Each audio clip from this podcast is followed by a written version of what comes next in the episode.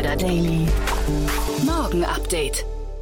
Einen wunderschönen guten Morgen und herzlich willkommen zu Startup Insider Daily. Mein Name ist Jan Thomas. Heute ist Mittwoch, der 1. September. Ja, und das hier sind heute unsere Themen. Der lang erwartete Gerichtsprozess um den Betrugsskandal von Theranos beginnt. Der Tonybox-Hersteller Boxin bestätigt seinen Börsengang via SPAC. Zoom knackt zum ersten Mal die Milliarden-Umsatzmarke. Google investiert eine Milliarde Euro in den Standort Deutschland. Und China geht gegen die Spielsucht bei Jugendlichen vor. Ja, heute begrüßen wir als Experten im Rahmen der Reihe Investments und Exits Jan Mitschaika von HV Capital und wir haben im Schnelldurchlauf drei, nein, eigentlich vier Themen besprochen. Wir haben zum einen über Sestrify nochmal kurz gesprochen. Da habe ich ja gestern mit Martin Janicki von Cavalry Ventures schon ausführlich drüber gesprochen. Und ich habe quasi im Anschluss daran, weil ja eben HV Capital die Runde angeführt hat bei äh, Sestrify, nochmal kurz mit Jan so ein, zwei Themen besprochen dazu. Dann haben wir über ein Unternehmen gesprochen, über das hier viel zu selten gesprochen wird, nämlich Prosus bzw. Nespers. Das ist ein riesengroßer Internetkonzern aus Südafrika, bzw. Prosus kommt aus Holland, aber es gehört halt eben zu Nespers und Nespers gilt gemeinhin so ein bisschen als Vorbild von Axel Springer. Von daher ein Medienkonzern, der sich durch sehr schlaue Wetten gewandelt hat. Also das gleich im Detail. Und dann haben wir natürlich noch über Tonybox gesprochen, die an die Börse gehen und auch über Sequoia. Das ist ein Investment von Early Bird, also nicht zu verwechseln mit Sequoia Capital, sondern Sequoia aus London. Das ist ein Open Banking Startup und äh, ja, ihr seht schon, also vier richtig coole Themen, sehr unterschiedlich, ziemlich spannend und von daher glaube ich auch ziemlich kurzweilig. Bevor wir jetzt reingehen in die Nachrichten mit Frank Philipp, nochmal kurz der Hinweis auf die Nachmittagfolge. Ihr werdet euch erinnern, ich habe mit Daniel Wild ja hier gesprochen über Elopage, über das tolle Investment in Elopage. Da sind ja 38 Millionen Dollar reingeflossen und zwar als erstes Investment überhaupt, also die Series A. Davor gab es noch keine andere Runde. Und äh, ja, warum das so ist, warum das Unternehmen plötzlich so spannend ist für Investoren, das habe ich besprochen mit Tolga Önal. Er ist der Co-Founder von Elopage. Und äh, weil wir ein bisschen ausführlicher gesprochen haben, wir haben auch da ein bisschen über die Zukunft der Medien und der Creator-Branche gesprochen, haben wir heute Nachmittag eben nur einen Gast, aber ich kann versprechen, es lohnt sich. Ein richtig cooles Unternehmen und äh, ja, Tolga ist irgendwie auch ein sehr, sehr cooler Gründer, muss ich sagen. Also von daher Ab 14 Uhr hier reinschalten, es lohnt sich. Jetzt gehen wir rein in die Nachrichten mit Frank Philipp und danach dann, wie gesagt, Jan Mitschaiker von HV Capital. Vorher nur noch mal ganz kurz die Verbraucherhinweise. Startup Insider Daily. Nachrichten. Right, sir. But meanwhile, the trial is coming on. Theranos Gerichtsprozess beginnt. Gestern wurde der mit Spannung erwartete Prozess gegen die Theranos Gründerin Elizabeth Holmes eröffnet. Dabei wird Holmes Betrug in mehreren Fällen vorgeworfen, da sie ihr 2003 gegründetes Unternehmen angeblich auf Basis von einer gefälschten Technologie auf einen Unternehmenswert von 9 Milliarden US-Dollar gebracht hatte. Theranos hatte ein angeblich revolutionäres Verfahren für Bluttests entwickelt, während Holmes ihrerseits zur Ikone des Silicon Valleys avancierte. Sie war die jüngste Selfmade-Milliardärin der Welt und wurde von den Medien bereits als nächster Steve Jobs gefeiert.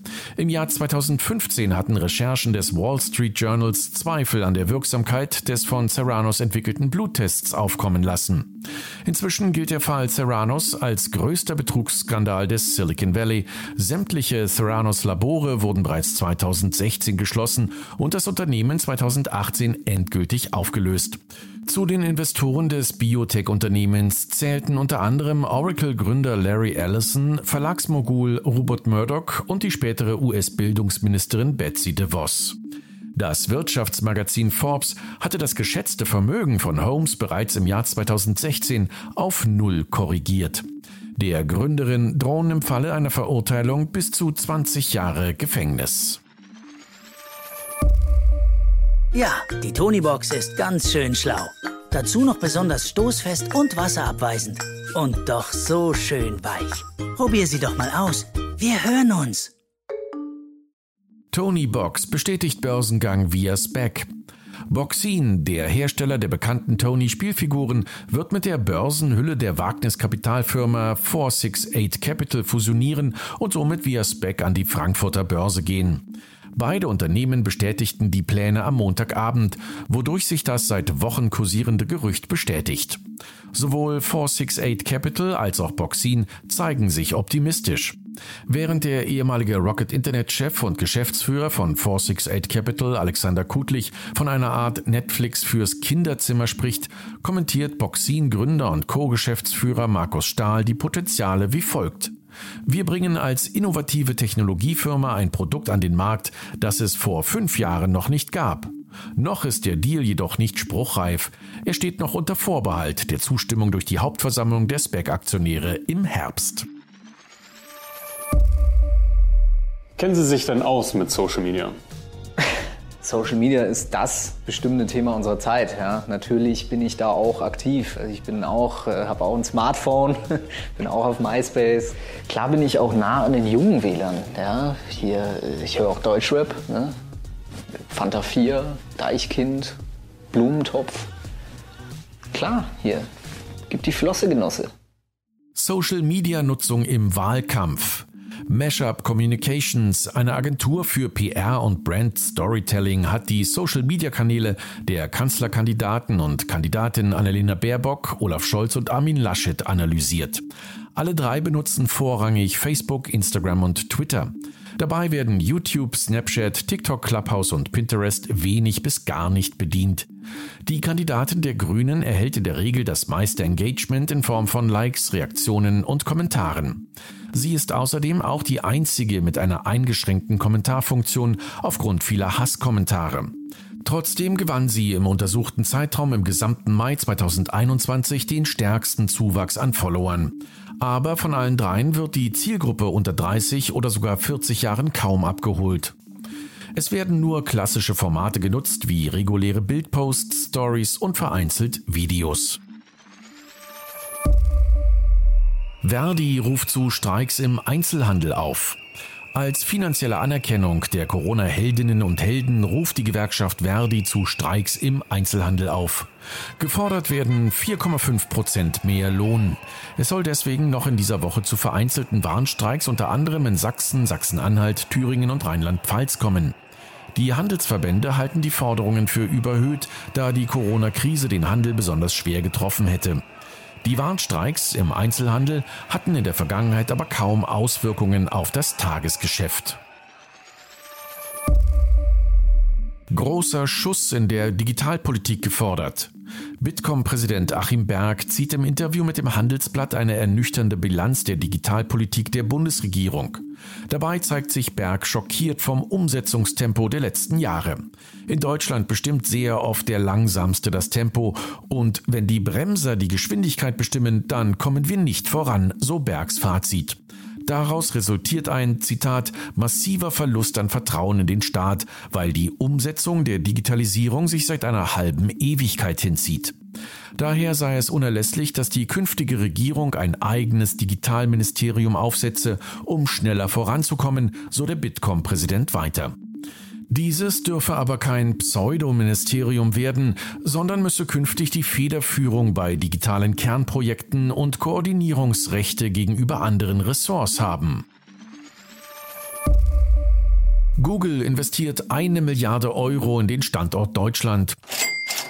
Der Suchmaschinengigant Google kündigt den Bau von zwei neuen Rechenzentren in Deutschland an. Diese sollen in den kommenden Jahren zum einen in Hanau und zum anderen im Großraum Berlin entstehen. Die Cloud-Anlage in Hanau werde nur 20 Kilometer vom weltgrößten Internetknoten, die Keks, entfernt gebaut, so Googles Zentraleuropa-Chef Philipp Justus. Konkrete Angaben zum Standort Berlin gab es noch nicht. Durch die neuen Standorte soll sich die Datenlaufzeit und die Latenz im Vergleich zu einer transatlantischen Datenverbindung erheblich verringern. Außerdem reagiert Google somit auf rechtliche und regulatorische Rahmenbedingungen, da die Daten somit in Deutschland gehostet werden.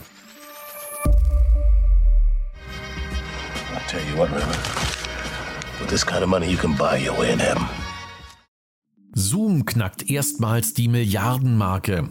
Im Zuge der Corona-Pandemie und dem Trend zum Homeoffice hat der Videokonferenzanbieter Zoom im letzten Quartal erstmals einen Quartalsumsatz von mehr als einer Milliarde Dollar erreicht.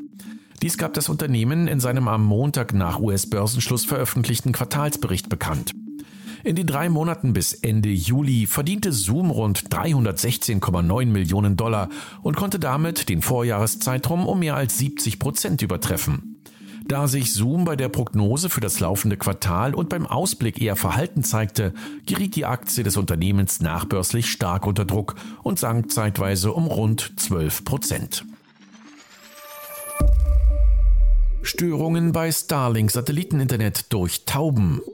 Tauben sind offenbar ein Problem für Elon Musk Satelliteninternet. Durch die Satelliten von SpaceX, dem Raumfahrtunternehmen von Elon Musk, können die Nutzer seit einigen Monaten schnelles Internet vor allem in ländlichen Regionen erhalten. Neben Temperaturen über 40 Grad scheint es aber ein weiteres Problem für die Versorgung zu geben. Alan Woodward, Cyber-Security-Experte der University of Surrey, ist einer der ersten Nutzer des Satelliteninternets und fand nun heraus, dass es zu Unterbrechungen der Internetverbindung kommt. Grund hierfür sind Tauben, die sich gerne in der Dishy McFlatface genannten Schüssel wohlfühlen würden. Das Ganze könnte aber mit einer kommenden neuen Generation der Antenne Geschichte sein. Diese soll demnach nicht nur mehr Leistung bieten, sondern auch mehr aushalten können.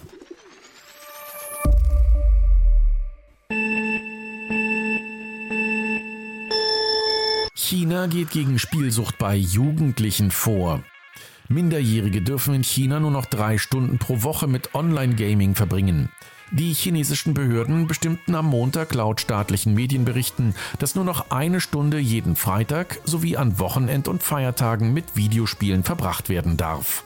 Laut einer chinesischen Nachrichtenagentur dürfen sie künftig nur noch zwischen 20 und 21 Uhr lokaler Zeit online spielen. Zwischen Montag und Donnerstag ist das Online-Gaming nun untersagt. Damit reagierten die Behörden auf wachsende Sorgen, dass immer mehr Jugendliche spielsüchtig werden könnten, hieß es. Bisher durften Minderjährige täglich 1,5 Stunden spielen und 3 Stunden an Feiertagen. Startup Insider Daily. Kurznachrichten. Unter dem Namen Lanz und Precht starten Markus Lanz und Richard David Precht ihren eigenen Podcast. In diesem sprechen der Moderator und der Philosoph über die wichtigen Ereignisse und Themen der heutigen Zeit. Wöchentlich sollen neue Folgen veröffentlicht werden. Die Deutsche Telekom lässt den DE-Mail-Rahmenvertrag mit dem Bundesinnenministerium auslaufen und verabschiedet sich somit offiziell aus dem Projekt DE-Mail, dessen Ziel es war, einen E-Mail-Dienst zu bauen, der einen, Zitat, sicheren, vertraulichen und nachweisbaren Geschäftsverkehr für jedermann im Internet sicherstellen wird. Laut Medienberichten hat das Projekt der Telekom seit dem Start dreistellige Millionenverluste eingebracht. Das chinesische Bezahlsystem Alipay lässt sich ab sofort auch von Kunden von Aldi Süd zur Zahlung ihrer Einkäufe nutzen. Zum Einsatz kommt ein QR-Code, der mit der Smartphone-App eingescannt wird. Instagram hat angekündigt, alle Accounts, die ihr Geburtsdatum noch nicht hinterlegt haben, zu sperren. Bis 2019 konnten sich die User noch ein Konto anlegen, ohne das Geburtsdatum anzugeben. Jetzt sollen aber auch die Besitzerinnen und Besitzer älterer Konten zur Abgabe des Geburtsdatums gezwungen werden. Und das waren die Startup Insider Daily Nachrichten von Mittwoch, dem 1. September 2021. Jetzt geht es weiter im Programm mit Investments und Exits. Achtung, Risikohinweis. Startup Insider übernimmt keine Gewähr für die Richtigkeit börsenrelevanter Informationen und spricht keinerlei Anlageempfehlungen aus. Startup Insider Daily. Investments und Exits. Also ich freue mich sehr. Jan Mitschaiker ist wieder hier von HV Capital. Hallo Jan. Hi Jan, schön wieder hier zu sein. Ja, ich hoffe, du bist gut erholt. War wirklich jetzt lange Abstinenz, aber du wurdest sehr, sehr gut vertreten, kann ich dir sagen. Ja, ich hatte schon Sorge, dass du mich nicht wieder einlädst, nachdem äh, Barbot und Jasper da ja äh, großartig performt haben. Nee, haben sie wirklich gemacht, muss man sagen. Und es ist also ähm, für mich jetzt mal von außen, ich kenne ja HV Capital nicht im Detail, aber zu, schon spannend zu sehen, wie dann jeder bei euch auch so seine, seine sag mal, Steckenpferde oder Schwerpunkte hat. Ne? Das war schon irgendwie, muss ich sagen, also gerade Barbot, aber auch, ähm, muss ich sagen, Jasper mit, mit, mit äh, KI, das war wirklich super. Und äh, das Thema, eines der Themen, über die wir heute sprechen, das wäre fast ein Barbot-Thema ge gewesen, hätte ich gedacht. Aber jetzt wirst du mich gleich an das Bessere belehren. Wahrscheinlich seid ihr auch Generalisten, ne? genau, genau. Können alles. Das ist ja so eine VC-Krankheit. Nee, ähm Aber du, pass auf, bevor wir rein, reingehen, vielleicht nochmal eine kurze Bitte. Ich habe mit dem, äh, mit dem Martin Janicki von, ähm, von Capital Ventures gerade gestern noch gesprochen. Wir haben über Sestrify mhm. gesprochen. Das ist ja ein Investment von euch, was gerade announced wurde. Genau. Und vielleicht kannst du das nochmal aus deiner Sicht beschreiben, was die genau machen, weil das ist ja so ein Negotiation as a Service Ding und ich habe versucht, mir die Markt, das Marktvolumen, das die selbst announcen, quasi mal herzuleiten und damit eben entsprechend auch die Bewertung. Ja, ja also ich glaube, wenn man sich so die heutige Unternehmenslandschaft anschaut ähm, und da sind Startups sicher Vorreiter, passiert Software Buying ja nicht mehr beim CIO oder CTO, sondern in den Fachabteilungen und da sagen Marketing, hey, wir brauchen E-Mail-Newsletter, ähm, Produktion sagt anderes, irgendjemand kauft Trello, irgendjemand kauft eine Fintech-Lösung, whatever it is. Und irgendwann hat man diesen Zoo an Subscriptions, Sales zum Beispiel nochmal so ein Beispiel. Und was Sastify macht, ist eben erstmal ähm, eine Sichtbarkeit herzustellen, was eigentlich bezahlt, aber was auch genutzt wird. Und ähm, kann dann eben anfangen, auch in den Einkauf ähm, einzugreifen, einfach über diesen Datenpool, über diese Transparenz, ähm, die Sastrify bekommt, dass man dann eben Hinweise gibt, so, hey Jan, du zahlst für dein whatever Mailchimp irgendwie mehr als die anderen, ähm, etc. Und zur Marktgröße, ich glaube, ähm, erstmal SaaS ist ja ein riesiger Bereich. Ich habe letztens irgendwo gelesen, es gibt mittlerweile 32.000 SaaS-Startups da draußen. Ähm, aber weil du ähm, Sastrify, zum Beispiel klassisches Beispiel Salesforce, ich meine, die machen alleine 24 Milliarden Umsatz. Das ist absolut brutal. Und wenn man da halt den Unternehmen hilft, ähm, Einsparungen zu erzielen im Software-Einkauf, glauben wir, dass das eben spannend werden kann. Eben diese Kombination an Transparenz, Management ähm, und eben Negotiations. Und der Markt, die, die sprachen in ihrer Pressemeldung von einem Marktvolumen von 500 Milliarden Dollar. Ähm, ist das der Markt quasi, den Sie einsparen, also die Einsparnisse, oder ist das quasi der Gesamtmarkt an Software as a Service? Puh. okay. Ja, weil das, ich, ich, ich habe mich wirklich schwer getan, mir das herzuleiten, ja. Und äh, weil, also VCs, äh, wie ihr, lieben ja die großen Total Addressable Markets, ne, die großen Zahlen, aber Total. ich, ich habe mich da echt so ein bisschen schwer getan, mir, mir das äh, äh, ja irgendwie abzuleiten. Aber ja. Ich, ich, glaube, der, der ehrlicherweise der, der Punkt für uns, wo ähm, ich glaube, das hat total, also das Tool hat einen Wahnsinnswert ähm, für alle Startups, für alle Growth Companies etc. Ich glaube, für uns dann der Punkt to watch ist quasi, schaffen Sie es in den Mittelstand rein, schaffen Sie es in die normalen Unternehmen rein und dann vielleicht auch in die klassischen Konzerne. Und da vielleicht auch ein Stück weit diesen digitalen Wandel mit vorantreiben. Ähm, und dann wird das sehr, sehr spannend von der Marktgröße her. Also insofern, das ist für mich der Punkt, ähm, wo es wo sozusagen, ähm, wo es spannend wird. Ja, super. Also äh, ich will dich jetzt gar nicht zu sehr auf Sessel, weil, weil du hast ja andere Themen mitgebracht, aber vielleicht nochmal aus deiner Erfahrung, weil das ist, glaube ich, auch für Hörerinnen und Hörer nochmal interessant. Äh, wie offen ist denn der Mittelstand für Software-as-a-Service-Lösungen? Also ist das, weil ich habe gesehen, die, die Referenzkunden von Sestrify sind größtenteils so Gorillas und Westwing, habe ich da gesehen, Rentastic und sowas, also was ja auch schon Adidas Mittelstand ist, aber, aber äh, der generelle Mittelstand, Nutzen die auch so ein Salesforce oder sind das eben oder, oder andere Lösungen oder ähm, sind die eher noch so auf, ich weiß nicht, was sind denn On-Premise-Lösungen äh, fixiert? Ja, ist eine super Frage. Ich habe mich da mit ähm, Christine Regitz drüber unterhalten, die bei uns im Aufsichtsrat ist, die auch bei SAP im Aufsichtsrat ist, in der Reihenfolge natürlich von der Wichtigkeit her. und ähm, der Punkt ist natürlich, der Mittelstand ist schon im Moment noch sehr auf Suiten unterwegs, sprich ich habe ein ERP, ein CRM etc., alles vom gleichen Anbieter, weil ähm, da ist meistens keine IT-Abteilung oder wenn dann eine, eine kleine, ähm, aber der Trend auch da geht hin zu Best-of-Breed-Lösungen, dass sie dann einfach sagen, ich, ich wähle da die Tools aus. Und insofern ähm, glaube schon, dass das Thema so Rückenwind hat per se. Okay, du, aber du hast ja auch noch drei andere Themen mitgebracht und ich weiß gar nicht, wollen wir dann bei der Digitalisierung von Unternehmen bleiben und vielleicht über, über Nespers sprechen? Ist das eine gute Brücke oder? Ja, ja, ja? können wir gerne machen. Weil die sind hier im Podcast bis jetzt wirklich viel zu kurz gekommen und die sind ja eigentlich so ein Posterchild eigentlich der internationalen digitalen Transformation, ne? Ja, total. Ich habe das eine Thema mitgenommen. Ich fand das einfach interessant. Also erstmal ähm, die Meldung per se war ja, ähm, dass Prosus irgendwie Builders kauft in Indien. Und da kann man sich jetzt natürlich fragen, warum ist das hier für die, für die Zuhörer interessant? Ich habe mich nur in den letzten Wochen immer mehr irgendwie mit der Digitalisierung von Verlagen auch beschäftigt und überlegt quasi, was, wie, was kann man machen aus einem ganz anderen Kontext. Und ähm, was ich spannend finde, was ich da halt eben nochmal gelesen habe, ist, dass Prosus ähm, ist ja eine neue Kreation, gibt es erst seit zwei Jahren. Das ist der südafrikanische Naspers Medienkonzern. Und irgendjemand ähm, bei Naspers hatte mal die Wahnsinnsidee, irgendwie ein paar 30 Prozent an Tencent zu kaufen, sehr früh. Ja.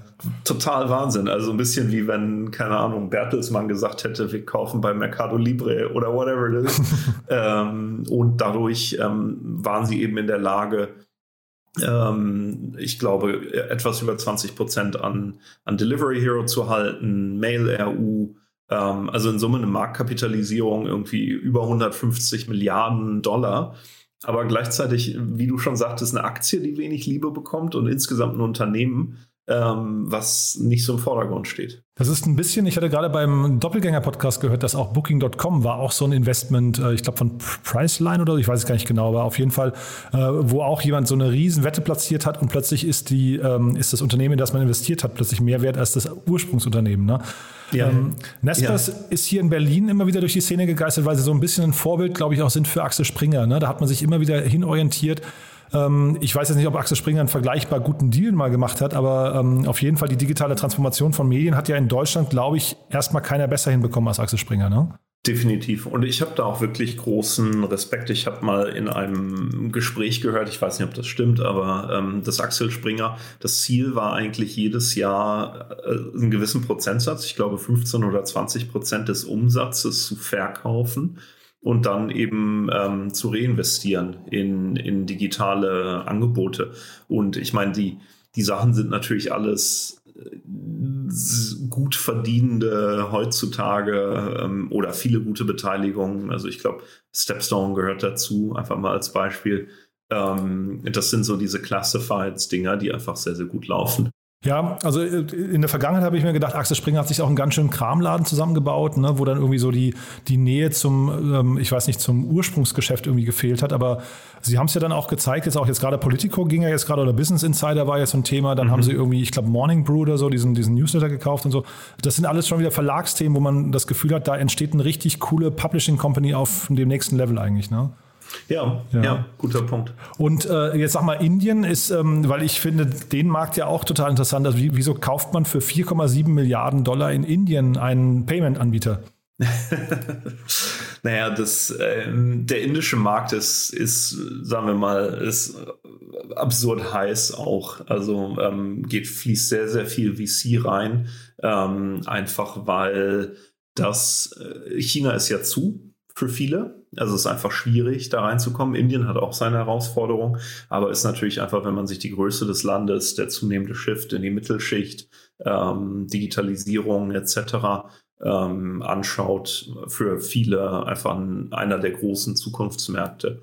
Und man merkt auch ähm, gerade US-VCs, zumindest vor einem Jahr oder zwei war es ja immer noch so die typische Folge US, dann China, dann Indien oder US, dann Indien, dann China.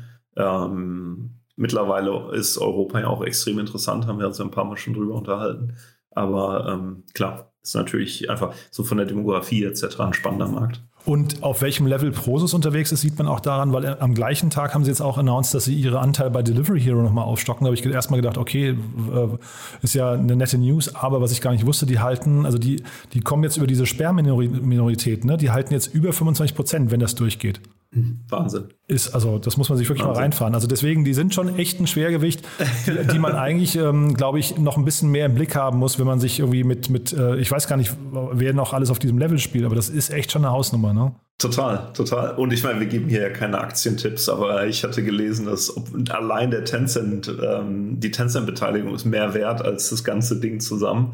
Aber ähm, naja gut, Konglomeratsdiscount etc. Aber das ist, glaube ich, ein Thema für ein für einen äh, Aktienzocker-Podcast. Ja, ja, genau. Also ich glaube, eine Zockeraktie ist das nicht, aber ich habe tatsächlich mal den Aktienkurs angeguckt, die sind total in Seitwärtsbewegung. Zeitgleich gibt es eine Menge, also jetzt, das ist, kommt jetzt nicht von mir, sondern eine Menge irgendwie so Investment-Analysten, äh, die die Aktie zum Kauf äh, ausgerufen haben mit hohen Kurszielen. Also kann man sich mal angucken. Also wie gesagt, ohne Empfehlung, sowas machen wir hier nicht, ja. aber äh, auf jeden Fall ein, ein spannendes Thema.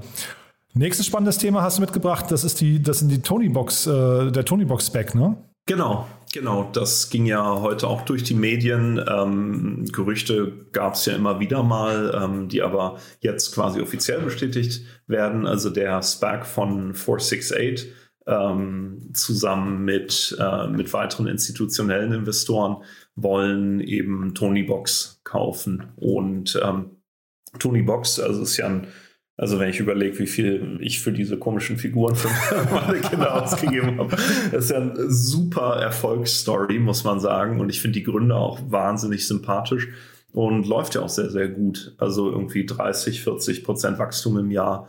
Ähm, ich, dieses Jahr an die 170 Millionen Umsatz, also eine tolle, tolle Erfolgsstory. Also ich habe hier gesehen, 2,4 Millionen Boxen wurden verkauft und 25 Millionen Tonis. Das heißt also rund, du dürftest dann 10 Stück gekauft haben, wenn du zum Durchschnitt gehörst, ja. Ähm, ich, ja. Äh, aber du hast mehr als ein Kind, ne? Genau. Dann, also genau, dann, genau. Dann, dann, summiert sich das vielleicht auf. Das ist ein großartiges Produkt auch. Ja. Die Kinder lieben das. Mhm. Ja. Also äh, genau, aber jetzt die Bewertung 870 Millionen Euro, da habe ich mich so ein bisschen gefragt, die wurden ja vor drei Jahren, äh, vor, vor zwei Jahren wurden die ja von so einem Konsortium geschluckt, äh, geschluckt ne? rund um den äh, ganz spannend finde ich Zalando-Gründer Robert Gens. Das fand ich irgendwie auch ganz cool. Also äh, andere natürlich Hexal-Gründer, Strüngmann und sowas mit drin, aber ähm, da waren es dreieinhalb Millionen, jetzt sind sie fast das Dreifache wert. Ist das irgendwie aus deiner Sicht nachvollziehbar? Ist natürlich schwierig, irgendwie, wenn man, wenn man jetzt sagt, okay, sie sind zwei, dreimal 40 Prozent gewachsen. Ähm, das ist natürlich ein steiles Wachstum. Ähm, 3x ist es nicht in der Zeit. Andererseits, wenn man jetzt sagt 800 Millionen auf 170 Millionen Revenue, bin ich auf einem 5er Umsatzmultiple. Ähm, ich habe jetzt die Zahlen für Spielfirmen nicht im Kopf oder ist die Frage, wo man es einsortiert. Aber es ist, ähm, ist sicher auf dem aktuellen, in der aktuellen Börsenwelt jetzt nicht hoch bewertet. Aber was ich, ähm, jetzt reden wir die ganze Zeit über Aktien, aber was ich interessant fand, was ich, ähm, ich habe gesehen, dass der 468 SPAC-Kurs sich nicht, ähm, nicht verändert hat.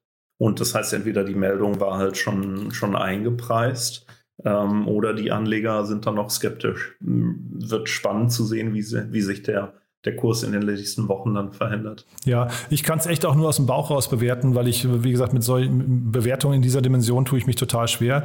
Ich habe so ein bisschen vermisst im letzten Jahr oder auch seit Ankündigungen oder seit dieser Gerüchteküche mal so eine neue Story. Also ich weiß, sie wollen nach Amerika gehen oder generell äh, international expandieren.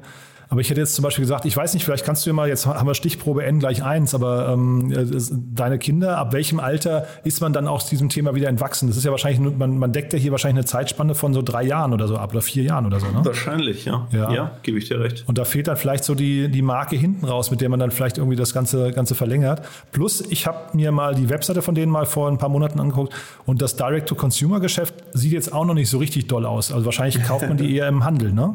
Ja, der Vater kauft die am Flughafen, wenn er ein schlechtes Gewissen hat. Siehste, ja. Auf dem Heimweg. Ja, ja, ja kann ich sofort nachvollziehen. Aber dann ist natürlich auch wieder ein Teil der Marge weg. Ne? Und also deswegen finde ich das jetzt so 170 Millionen. Wie viel bleibt dann hängen? Also schwer, schwer zu vermuten. Ne? Ich weiß nicht, ob du Insights hast da, aber ich. Äh, habe ich, hab ich nicht. Ich könnte jetzt nur mutmaßen, dass die halt irgendwie so im unteren zweistelligen Millionenbetrag äh, wahrscheinlich, wenn sie überhaupt profitabel sind, aber da sich da irgendwie abspielen. Ne? Das stimmt. Ich, ist andererseits natürlich auch eine coole Basis. Also wenn ich überlege, wenn man diese Hardware einmal verbaut hat, ähm, wäre spannend nachzudenken, was man da noch alles mit mitmachen kann. Also es gibt ja auch noch diese diese ähm, Tiptoy-Stifte und dann gibt es in UK auch ein Startup, die mit so Karten arbeiten, sind halt haptisch nicht so cool wie die Figuren.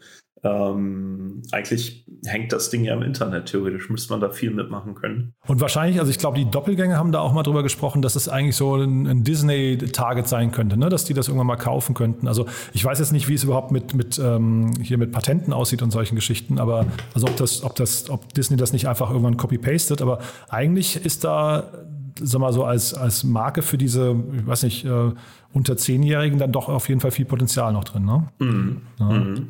Behalten wir im Blick, ja. Ähm, also auch das keine Kaufempfehlung, aber der Spec, den kann man auch sich angucken, der ist an der Börse. genau. Ne? Ja.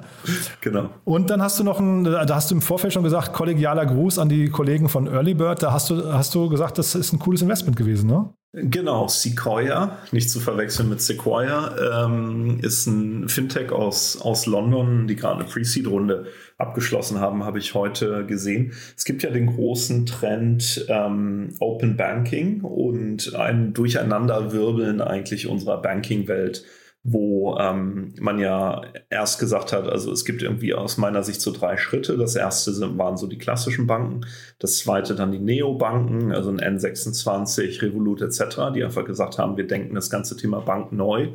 Und aus unserer Perspektive gibt es jetzt den dritten Schritt, dass man sagt, okay, man zieht das auf eine API-Ebene und baut eigentlich Banking überall ein. Und da haben wir auch Wetten platziert. Also als Beispiel Yapili in London, ähm, Solaris Bank hier in Berlin kennt man vielleicht, auch Upwest zum Beispiel. Ähm, spannende Firma, die erlaubt, Brokerage in andere Apps einzubauen. Also, dass ich meine, dass ich irgendwann Trade Republic nicht mehr brauche, sondern einfach überall brokern kann oder handeln kann. Ähm, und Sequoia geht da auf die Datenseite und es gibt überall diese verschiedenen APIs über über Preise, über ähm, Kreditrisiken, über Kundendaten, ähm, KYC, AML etc. Und das ist im Moment so eine Integrationszoo. Und da baut Sequoia ähm, eben eine, eine, Schicht drüber. Und genau, da muss ich äh, Kollegen bei Early Bird äh, Respekt zollen. Ist natürlich eine super frühe Firma, aber fand ich einfach cool. Ja, auch eine Pre-Seed-Runde schon wieder, ne? Also das sind jetzt so, Pre-Seed ist jetzt das, was früher Seed war, irgendwie so von der Dimension.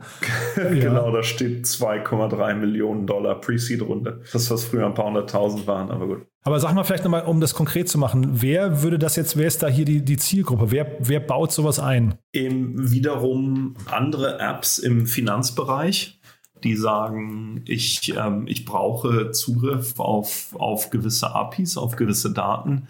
Ähm, und statt dass ich anfange, mir zum Beispiel auf globaler Ebene, je nach Land, je nach Geo, ähm, etc., die, die Integrationen zu bauen, ähm, habe ich einmal hier die eine Integration und ziehe dann eben von einem Credit Score, über irgendwelche Identitätsdaten, über Open Banking Daten, ähm, alles über eine Schnittstelle. Und dass die in London sitzen, du hast ja gerade gesagt, ihr habt auch ein Investment in London. Ähm, hat sich da jetzt was verändert seit dem Brexit? Also kann man sowas nur in London bauen? Äh, Fintech war lange natürlich stark in London. Ähm, das, den wurde da natürlich schon einerseits ähm, wie soll man sagen, einen Stock in die Speichen gesteckt mit der ganzen Brexit-Geschichte.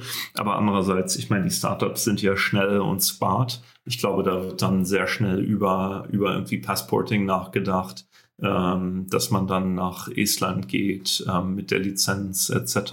Ja, ich hatte gedacht, dass du vielleicht sogar oder dass vielleicht da ja, wir haben ja eine sehr starke oder strikte DSGVO in, in Europa, dass man sich vielleicht eben durch London dem sogar entziehen könnte. Das dachte ich vielleicht sogar im Open Banking Bereich vielleicht dann, und du sagst ja Daten, das könnte ja ein wichtiges Thema sein. Ja, wobei ich glaube, es ist sehr schwierig, ähm, hier wirklich Geschäft in Europa zu machen, gerade im Finanzbereich, ohne sich nicht auch an die europäischen Regeln zu halten. Cool. Ja, du, dann waren das jetzt vier Themen eigentlich im Schnelldurchlauf. Ne? Also richtig, ja. richtig spannend, muss ich sagen.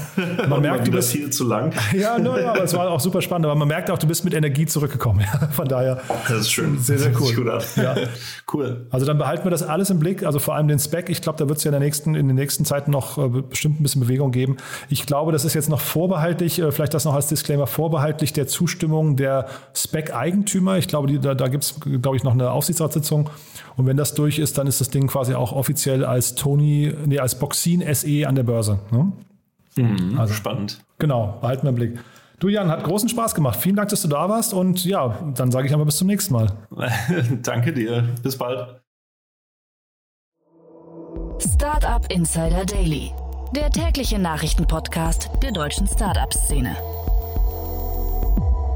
So, das war's für heute Vormittag. Das war Jan Mitschaiker von HV Capital. Vielen Dank nochmal, Jan. Und äh, ja, vielleicht nochmal der Hinweis an euch, falls euch das zu viele Namen hier sind zum Merken, zum Mitschreiben, dann immer der Hinweis, auf LinkedIn posten wir jedes Unternehmen, über das wir mit den Investoren sprechen. Also falls ihr mal etwas nicht mitbekommen oder nicht verstanden haben solltet, einfach uns auf LinkedIn folgen. Dort findet ihr dann eben die ganzen Unternehmen, die wir heute besprochen haben, also von Sestrify über Prosus, über Tonybox bis hin zu Sequoia. Alle dort verlinkt. Von daher folgen lohnt sich. Und oder ihr guckt euch unseren Newsletter an, den wir jeden Morgen rausbringen. Da gibt es dann auch die Investments des Tages. Also von daher, es lohnt sich auf jeden Fall, einen dieser beiden Kanäle zu abonnieren. Und ansonsten nochmal der Hinweis auf die Nachmittagsfolge. Ich habe es ja schon gesagt, bei uns ist zu Gast Tolga Önal, der Co-Founder von Elopage. Und wir sprechen über die 38 Millionen Dollar Runde in ein Unternehmen aus Berlin, das es Creatoren ermöglichen möchte, alles das, was Verlage früher gemacht haben, in Eigenregie zu machen. So ein bisschen gibt es vielleicht auch Anlehnungen zu äh, OnlyFans, aber ob ich damit richtig liege oder nicht, das dann wie gesagt ab 14 Uhr hier auf diesem Kanal mit Tolga Önal, Co-Founder von Elopage. Es lohnt sich, ich verspreche es euch. Bis dahin, alles Gute, ciao, ciao.